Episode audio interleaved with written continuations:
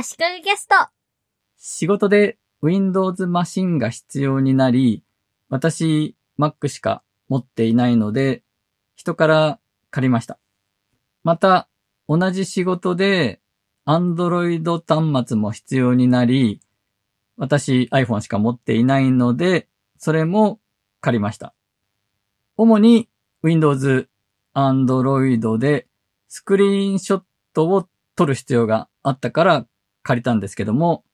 そうやって撮ったスクリーンショットをどうやって私の Mac に送るかということについて頭をひねったという話をします。今時ファイルのやり取りなんかクラウドツールを使えば簡単ですよね。でもそのためには何かしらのサービスにログインしないといけません。Google ID とか Apple ID みたいなものって、その人のいろんなデータと紐づいているので、人から借りたマシンにそんなにホイホイと簡単に Google ID でログインするとかっていうのが抵抗がありますよね。ブラウザでシークレットウィンドウを開けば履歴とかも残らないので、そこで Google アカウントでログインすると。いう手もあるかなと思ったんですが、結局二段階認証でそのマシンを許可するという作業が出てきて、それをつどつどやるのもちょっと面倒ですし、結局シークレットウィンドウだろうが、そのマシンに許可を与えるというところもちょっと引っかかるなとかいうこともあって、Google ドロップボックス、エヴァーノートなどにはログインしないでファイルをやり取りできる方法を考えました。で、結局、Dropbox のファイルリクエストという機能を使いました。このファイルリクエストは非常に便利な機能で、人からファイルを送ってもらうためのフォルダを作れるんですね。で、その URL、リンクを相手に教えれば、そのリンクを知ってる人は誰でもログインなど必要なしで、そのフォルダにファイルをアップロードできます。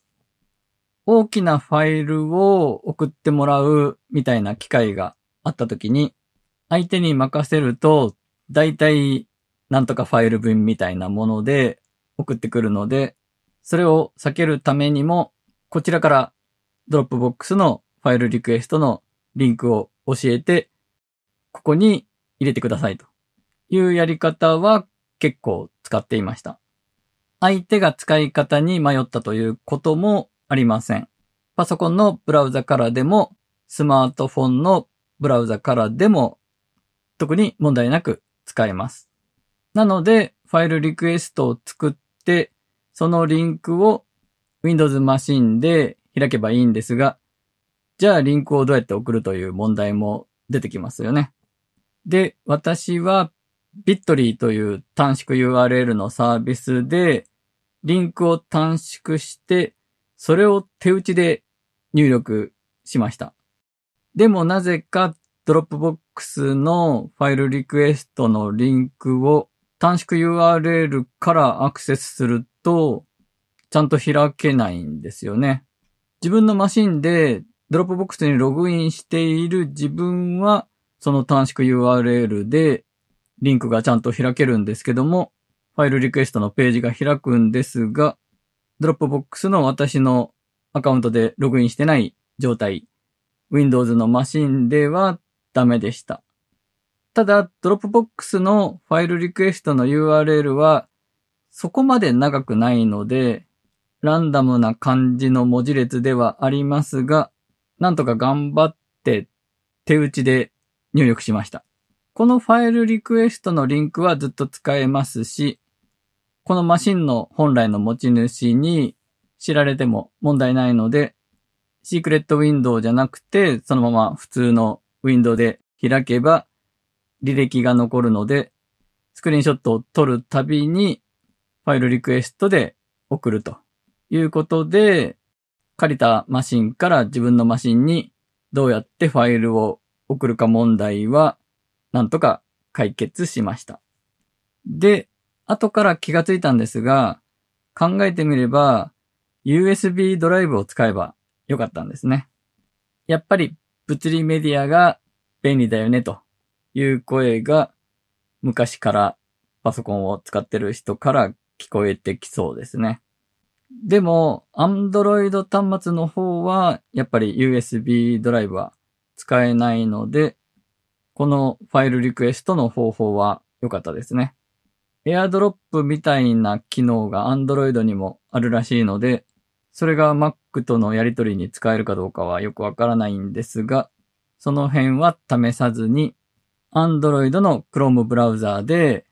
ファイルリクエストの長い URL をなんとか打ち込んで、ファイルを Dropbox にアップロードすることに成功しました。Windows を触るのはすごく久しぶりでしたし、Android をじっくり触るというのもほぼ初めてです。で、それぞれのいいところを見つけられればなぁとは思ったんですが、残念ながらストレスしかなかったですね。使いにくいというのには使い慣れてないからだという面も大きいので、逆に Windows に慣れてる人が Mac を使ったり、Android を使ってる人が iPhone を使ってもやっぱり使いにくいストレスということはあるので、まあ同じことだとは思います。Android 端末に関しては単純に操作方法が分かってなかっただけで、慣れればそこまでストレスはなかったですね。まあ普段使いしたいなとは思わなかったですけど。Windows に関しては、やっぱり相変わらずだなと思ったのは、カーソルの動きもそうですし、スクロールの時の動きもそうですけども、なんか解像度が足りてない感じというか、荒い感じ。実際そうではないですが、例えばで言えば、Mac は1ピクセルずつちゃんと動いているのに対し、Windows は10ピクセルずつとか動いてるようなそういうイメージですね。iPhone でよく言われる動きがヌルヌルしてると。そのヌルヌル感みたいな操作しているのと動きがすごくフィットしている感じが Mac にはあるけど Windows にはないなと感じてしまいます。あとこれは単純に慣れてないからということもあるんですが、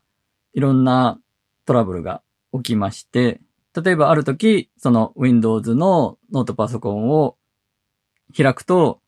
画面が横に90度回転していて、その戻し方がわからない。このお借りした HP のノートパソコンが画面をタッチ操作もできるもので、タブレット的にも使えるということで、画面が縦になったり横になったりするんでしょうね。それが何かの表紙で突然90度回転した状態で、なかなか戻し方がわからないと。最終的にはなんとか戻せたんですが、とても焦りました。あと、下の方にあるバーに並んでいるアイコンで、四角が2つ並んだような、デスクトップの切り替えアイコンみたいなのを選んだら、タスクバーがなくなってしまって、戻し方がわからなくなったこともありました。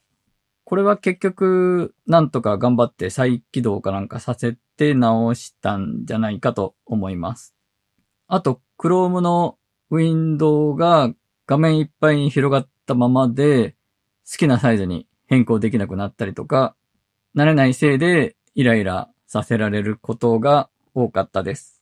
あとそのノートパソコンについているトラックパッドが非常に操作感も悪く、ストレスでした。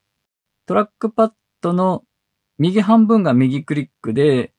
左半分が左クリックに割り当てられていたようで、それに気づくまでにも結構時間がかかって、なんかうまく操作できないなと。その辺もストレスでしたね。これはすごく昔に会社で余っていたのを人からもらった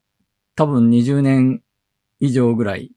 未開封だったマイクロソフトマウスがあって、それをつなげることで